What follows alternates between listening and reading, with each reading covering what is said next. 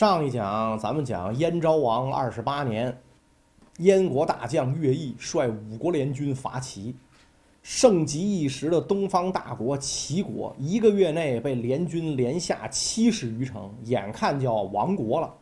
结果由于这个燕昭王一犯猜忌，所以这个乐毅呢，可能在打这俩城的时候呢，就出工不出力了，致使。齐国的残余势力以寂寞莒城为根据地，坚持数年之久，最终得以复国。那么，谁率领齐国复国的呢？这个人姓田，单名一个“单”字儿，田丹。田丹是出身齐国公室啊，因为齐国的这个国王也姓田嘛，啊，等于王族出身。但是呢，他可能在这个王族里边呢，属于这种比较疏远的远支王族，所以他一直啊就没做什么大官儿。在这个齐国被五国联军讨伐灭亡以前，他只是在齐闵王手下呢做这个呃临淄的市场管理员，相当于今天工商局工商局科长，啊就这么一个官儿。你别看这个官儿不大，油水大大的啊，所以田丹家很富有。乐毅率五国大军伐齐，临淄眼看不保，所以田丹呢就带着家人，带着自己积攒多年的这个积蓄，一口气儿就跑到了安平啊，跑到这个地方。安平乃是一座小城，从临淄来的数万人都躲进安平城，这个小城啊就快爆炸了。那而且呢，这么一个弹丸小城是容不下这么多难民的，而且燕国大军能攻临淄，必能攻。这个安平，眼瞅着燕国大军就会来，就要来攻占安平。田丹一看，这么多难民在这小城里边，这要往外跑，必然交通堵塞。因为大家都知道啊，中国古代那个车呀是马车，马车呢这俩轱辘之间是用这个车轴给连接下来的。这车轴啊，不是说到轱辘这儿就为止了，两边要伸出长长的一截儿。所以田丹就觉得呀，这么着太碍事儿。每个人车轱辘两边都伸出两两两节子来，那这一走，这车就不就容易容易缠撞吗？所以这个田丹就跟大家伙说：“啊咱们一会儿逃命要紧，拜托大家把这车轴都锯短了，是吧？你只要连着这轱辘不掉就完了，是吧？你没必要非都伸出这么一长节子来，咱都就给锯短。锯短了之后呢，逃难方便。”大家伙都不听他的，你一个小小的工商科长，你懂什么呀？是吧？再者说，这车这样子，这是老祖先留下的，祖宗就就这样的车，也没见谁给锯短。那会儿不都坐这样的车吗？怎么了？是吧？没人听他的。田丹一看大家伙不听自己的，就只好自己动手，把自己的车的车轴锯短，两边的轴头锯掉。果然，不久燕国大军来攻安平，然后大家伙都驾车出城逃难。到城门口全堵上了，撞成一团。只有田丹的车，因为他锯短了车轴，轻便灵活。呃，田丹就驾着这轻车左逃右窜，终于是成功的逃出了安平城。其他人就都在这城里边被这个燕国大军就包了饺子了，是吧？然后田丹就逃到了寂寞，逃到寂寞之后啊，进了城安顿下来，就去见寂寞的守将啊。我是从首都逃出来的，我有国家公务员的这个身份。啊，这个工商局市场科科长是吧？这个马上燕国大军来攻，那我建议您啊，这个闭门不出，平城凭借城池啊坚守，千万不要跟燕国大军野战。啊，结果这寂寞守将很不高兴，是吧？寂寞也是燕齐国五都之一嘛，齐国是五个首都，实际上就是五个行政中心，每个地方呢设一个长官来管辖。那是我堂堂五都之一。是吧？我燕国人来，我必须出城迎战，我不能这个跟这儿这个束手待毙，是吧？田丹说：“你出去就是一死。燕国大军兵锋正盛，人数又多，咱们根本就打不过他。啊，你给我闭嘴！你小小工商科长妄谈兵事。”果然，燕国大军来攻，这个寂寞守将率领本部人马打开城门，出去一场血战，全军覆没，守将失衡沙场，这个燕国大军就把这寂寞城团团围住。那这个时候，寂寞城里群龙无首啊！谁带着大家伙共抗燕军，渡过难关？大家不约而同的把目光盯住了田丹。你小子行是吧？你居然能从临淄一路跑到这儿来，就是历尽千难万险，对吧？那锯车轴那主意你想出来的，你告诉这个守将不能出城，守将不听你的话，是吧？结果呢，守将就全军覆没，那所以我们一致推举你担任寂寞守将。田丹就这样，那在这个危难之中接过了这个帅印，担任寂寞城的守将。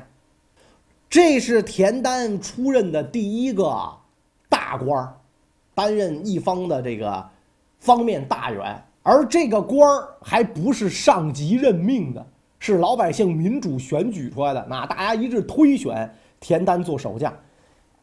田丹做了守将之后。就领着寂寞人民加高城墙、挖宽护城河，而且干活都是自己亲自上，让这媳妇儿背土是吧？孩子就是挥锹，带着大家一块儿干。他家不是很有钱吗？那从临淄都带出来，很有钱，散尽金银犒赏城中百姓，犒赏这个士兵，跟他一起坚持守城。就这样坚持了五年。一种说法呢，就是就是就是田丹本事大。啊，更确信的一种说法就是，我们前面都讲了，乐毅啊，有可能这个时候出工不出力，是吧？我不能把这个齐国仅存点力量都灭了，都灭了就我就没有存在的价值了。我得跟燕昭王说，你看这这这仗还没打完呢，是吧？这这这个这个敌人这还还还存在，你还得给我派兵，还得给我加饷，是吧？还得允许我在这儿有节制一切的权利，我好跟敌人作战。这几年一耗下来，形势对燕国就越来越不利，特别对乐毅越来越不利，而对田丹越来越有利了。怎么呢？燕昭王一天天老去，乐毅伐齐是燕昭王二十八年，是吧？那昭王就已经是进入老年了。你想，医学是没有奇迹的，谁都不例外。是吧？所以这个乐毅又跟这儿耗了这么几年，燕昭王一天天老去，终于有一天，咔嘣一下没了。新国王继位，这个新国王对乐毅是很不信任的，因为他跟乐毅没有感情嘛，一朝天子一朝臣，很不信任。所以田丹就派出间谍来到这个燕国朝廷，大肆散布。对乐毅不利的言论啊，乐毅拥兵自重啊，乐毅要割据称王啊，乐毅出工不出力呀，就这种言论就开始散布。这一散布，燕国的新国王啊，就心里就就越发的相信这个乐毅不是自己人，怎么办呢？一道诏书来，调义乐毅回国复命。然后让自己的心腹大将季节来代替乐毅，季节带着监军，带着这个圣命就来了。打开诏书一开读啊，众将就炸了窝了，是吧？是乐毅岳将军带着我们，对吧？这个这个这个，披肝沥胆，攻城略地，我们才有今天。你小子算哪颗葱啊？你来了之后，你要代替将军的职位，让将军回朝复命。乐毅不傻，你想想，乐毅不是像后世什么岳飞似的，是吧？十二道金牌一叫就回去。乐毅明白回去肯定没好果子吃。燕昭王那样雄才大略，都怀疑自己。这新王跟自己素无瓜葛，没有感情，只有猜忌。一旦他要把自己调回去，那八成就脑袋就七不啦咔嚓就掉了地了。所以，乐毅接受这个诏命之后，连夜扔掉军队，就逃回自己老家赵国，弃军出走了。所以，乐毅这一弃军出走，对燕国军队的士气打击是致命的。燕军之所以能够在齐地待这么多年，背井离乡，是吧？这个抛妻弃子这么多年能待下来，一个原因。是，在齐国啊，足吃足捞是吧？在这个发了大财，这这当然是物质奖励一个原因，但是这些财富都运回了燕国老家呀。我身上没裹着呀，我没天天晚上拿元宝盘着玩，我没干这个。我为什么能够坚持下来？就是我们坚信，在百战百胜的岳将军领导下，我们最后一定能够消灭齐国，我们有回乡的那一天。现在可倒好，岳将军跑了。是吧？跑回老家赵国，扔下我们不管了。来了这么一位谁也不摸底细，到底是干嘛地的都不知道的主儿，是吧？他能领着我们过这一关吗？这小子行吗？所以燕军将士上上下下普遍都是这么一种心态。那你想啊，有的时候啊，尤其在双方势均力敌的时候，打仗就是这么一股子气儿。这气儿要一泄，这燕军就跟以前乐毅率领这个大军伐齐的时候的这支部队判若两人了，啊，气儿泄了。田丹何等冰雪聪明啊！这个燕军当中密布探子，燕军的一举一动，田丹都知道。好啊，耗了这么多年啊，咱们这个寂寞举城两城不失。现在该我们反攻了，但是反攻之前，我得把这个火呀烧到最大，得让我方士气最旺，敌方士气最低才行。怎么办呢？有一天中午，燕军士兵正在埋锅造饭，忽然间就看到啊，城外宿鸟惊飞，所有的鸟啊，全奔着这个这个寂寞城中飞去，全落到城里边了。哇！燕军士兵面面相觑，这这怎么回事？是吧？为什么城外的鸟都飞到城里边去了？因为古人迷信吗？是吧？今天跟不不，今天咱们对这种情况可能习以为常，是吧？城城里没有雾霾，城外都是雾霾，是吧？所以咱咱可能这么想。那会儿不怎么回事？不明白。我这这这太可怕了！赶紧通通报将军，报给季节。季节心里也打鼓啊，这怎么回事？如果不知道怎么回事，怎么回事？特简单，乐意告诉城中百姓，明天都给我祭祖啊，全祭祖。祭完祖之后，把吃的都摆院里，谁也不许端屋里去，摆院里。你想那吃的摆在院里，那鸟闻着味儿不全来了吗？对吧？来，所以如果燕国士兵不在帐篷里吃饭，把那个饭都搁在大大营空地上，都蹲地下，那鸟照样奔燕国营里来，对吧？燕军就没人明白这个，这谁也不知道城里边祭祖的饭喂鸟呢，哗，鸟全去了，哇！燕国人心里紧张啊！这天上的鸟啊，这是神的使者呀！这是不是要告诉这个齐这个齐军什么信息？是不是要对我军不利？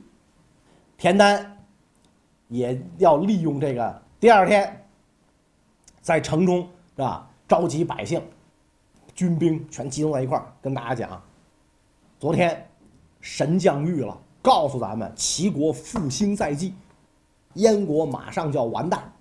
所以呢，大家再坚持一下子，胜利就在前方。黎明前的最后黑暗了，咱就要赢了，是吧？大家伙儿听了之后特高兴啊！这神降狱，那大人您怎么知道的？而且神告诉我，他马上就下凡，就在咱们这帮人当中有一个就是神，是你，有可能，也是可能是你，也可能是你，是你是你啊，也可能是兵，也可能是百姓，也可能是官儿，反正不是我田丹，啊，任何人都可能是神啊！所以大家注意看。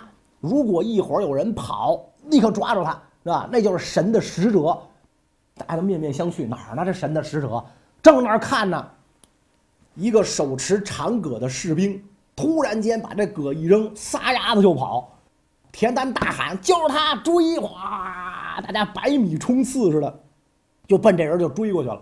田丹是跑在最前面，啊，跑到最前面，一把就把人给抱住，然后就搀着他登上高台。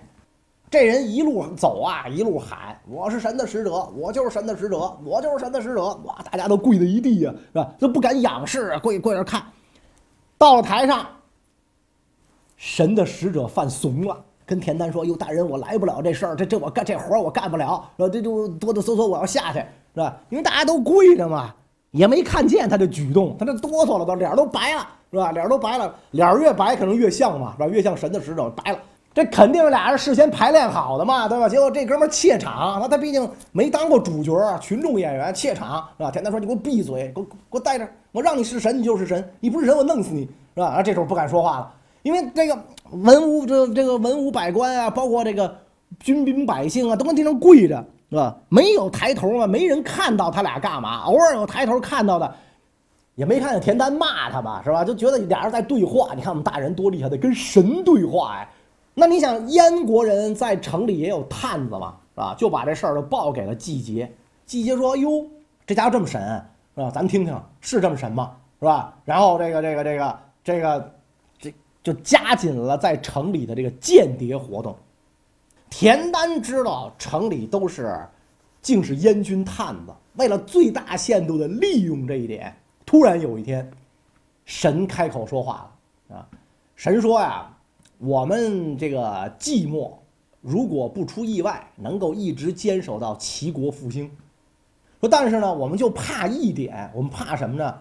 我们怕我们跟燕国作战之后啊，这个我们这个士兵被燕国人俘虏。然后这燕国人残暴，割我们俘虏的鼻子。他这话一说完，这个城中的这个燕国间谍就把这事儿就报给了季节，说这个城里边的齐国人就怕咱割俘虏鼻子。第二天，燕军攻城，走在前面的是几百个没鼻子的齐国俘虏。城上的齐军一看，城下来了几百张扁平脸，是吧？少了一个器官，是吧？哎，这怎么回事啊？这个。越看越生气，是越看越气愤。那不是我们家小三儿吗？哟，那不是你们家老二吗？这不是老王他们家那小子吗？原来我们被俘的士兵遭到了燕国人的虐待，被割掉了鼻子。城中军民百姓怒火万丈，绝不跟燕国人打仗，必须玩命，绝不能当俘虏，落到他们手里没好，割鼻子是吧？这家伙。是吧？那必行是我犯罪，你才能这样。我这打仗嘛，两国相争，各为其主，是吧？日内瓦公约你们不懂吗？你们你你们竟然这么做，是吧？所以城中百姓怒火万丈，摩拳擦掌，咬牙切齿的要跟燕军拼死一战。田丹一看时机成熟了，好，决战就在今晚啊！咱就今天晚上跟这个这个燕国人决战，破燕在即。这天晚上。季节的大营当中来了几个寂寞企业家代表，是吧？手捧黄金走入季节的大营，带着田丹的降书，啊，我们田大人说了，坚持不下去了，不敢再跟将军您作对，我们准备投降。然后呢，这个这是城门钥匙，这是我们哥几个一点心意，我们都是寂寞城里边的企业家，那一点心意您收下。您收下之后干嘛呢？将来破城之后，贵军入城，还望高抬贵手，别抢我们家。您爱抢谁抢谁。季节一听，好啊，这没问题啊，是吧？这这这，说那我这金子我先收下，进城之后我怎么干，你还管得着吗？对吧？季节满心欢喜，是吧？城门钥匙都给我了，我就等着明天进城我就接收就完了呗，是吧？然后你这黄金也给我了，都收下，是吧。然后季节传令三军睡觉吧，是吧？睡觉吧，等着明天天一亮进寂寞城，是吧？彻底消灭齐国。当天晚上，田丹在寂寞城内集中了一千多头黄牛，身上穿着五彩绸衣，犄角上绑上钢刀，尾巴上涂这个绑上柴草啊，绑上柴火啊，柴火上抹着什么硫磺之类的这种易燃之物。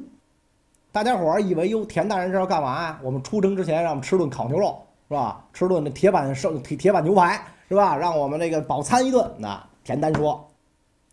把城墙扒成扒开缺口，啊，咔咔咔，大家跟那种土城嘛，很好扒起来，咔啦，扒出几十个缺口，一千多头牛集中好，把尾巴上的易燃之物一点燃，这牛就受惊了，是吧？尾巴着着，你想能不受惊吗？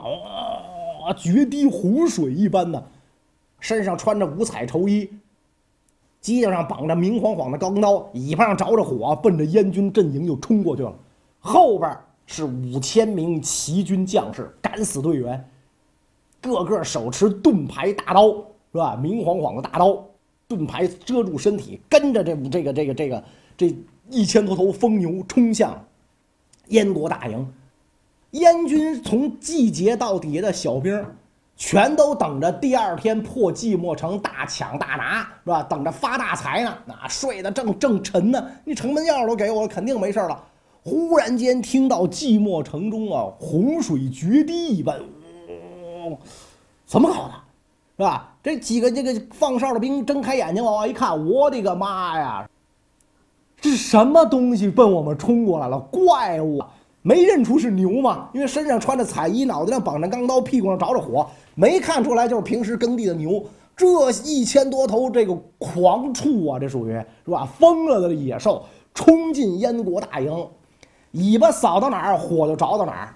是吧？腹痛的这牛是连踩带挑，是吧？就拿鸡就挑一下都能给人挑死，这鸡上还绑着刀，你想想是吧？绑着明晃晃的刀，你想想是吧？所以这一下燕国大阵营大乱，燕军自相践踏，死伤无数，后边还跟着五千齐国敢死队，逢人就砍，二话不说，红着眼睛抡着刀，进门就大砍大杀。咱们讲燕军的士气本来就已经低落到极点。啊，虽然跟当年乐毅伐齐是一支军队，但是简直不可同日而语。轰一下，十万大军是一哄而散啊！这个这个基本上就是就不知所终了，是吧？基本上就就就就逃的逃，死的死，被俘的被俘。统帅季节当晚都死于乱军之中，他到死都没明白。我睡前刚刚接见了寂寞企业家代企业家代表，这帮人是来投降的，怎么城没进去，让一群畜生给我挑，给给我身上戳了七八个窟窿呢？所以这么一来，燕国远征大军在这个寂寞城下溃散，很快其他地方的齐国百姓就自发的这个赶走燕国占领军，光复城池。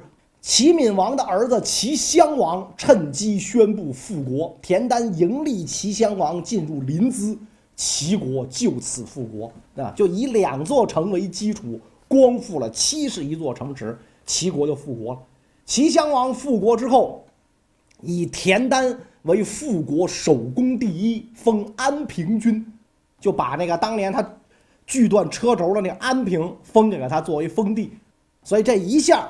作为东方大国的齐国再次复兴，那么在齐国复兴的同时，当年曾经翻参与伐齐、跟他紧挨着的赵国，也出了一件惊天动地的大事儿。这事儿是啥呢？咱们下一讲再讲。《三国演义》中甘露寺刘备娶亲的故事，大家都听说过。这个甘露寺就在镇江的北固山。但是刘备是不是真的在这儿娶了孙权的妹妹呢？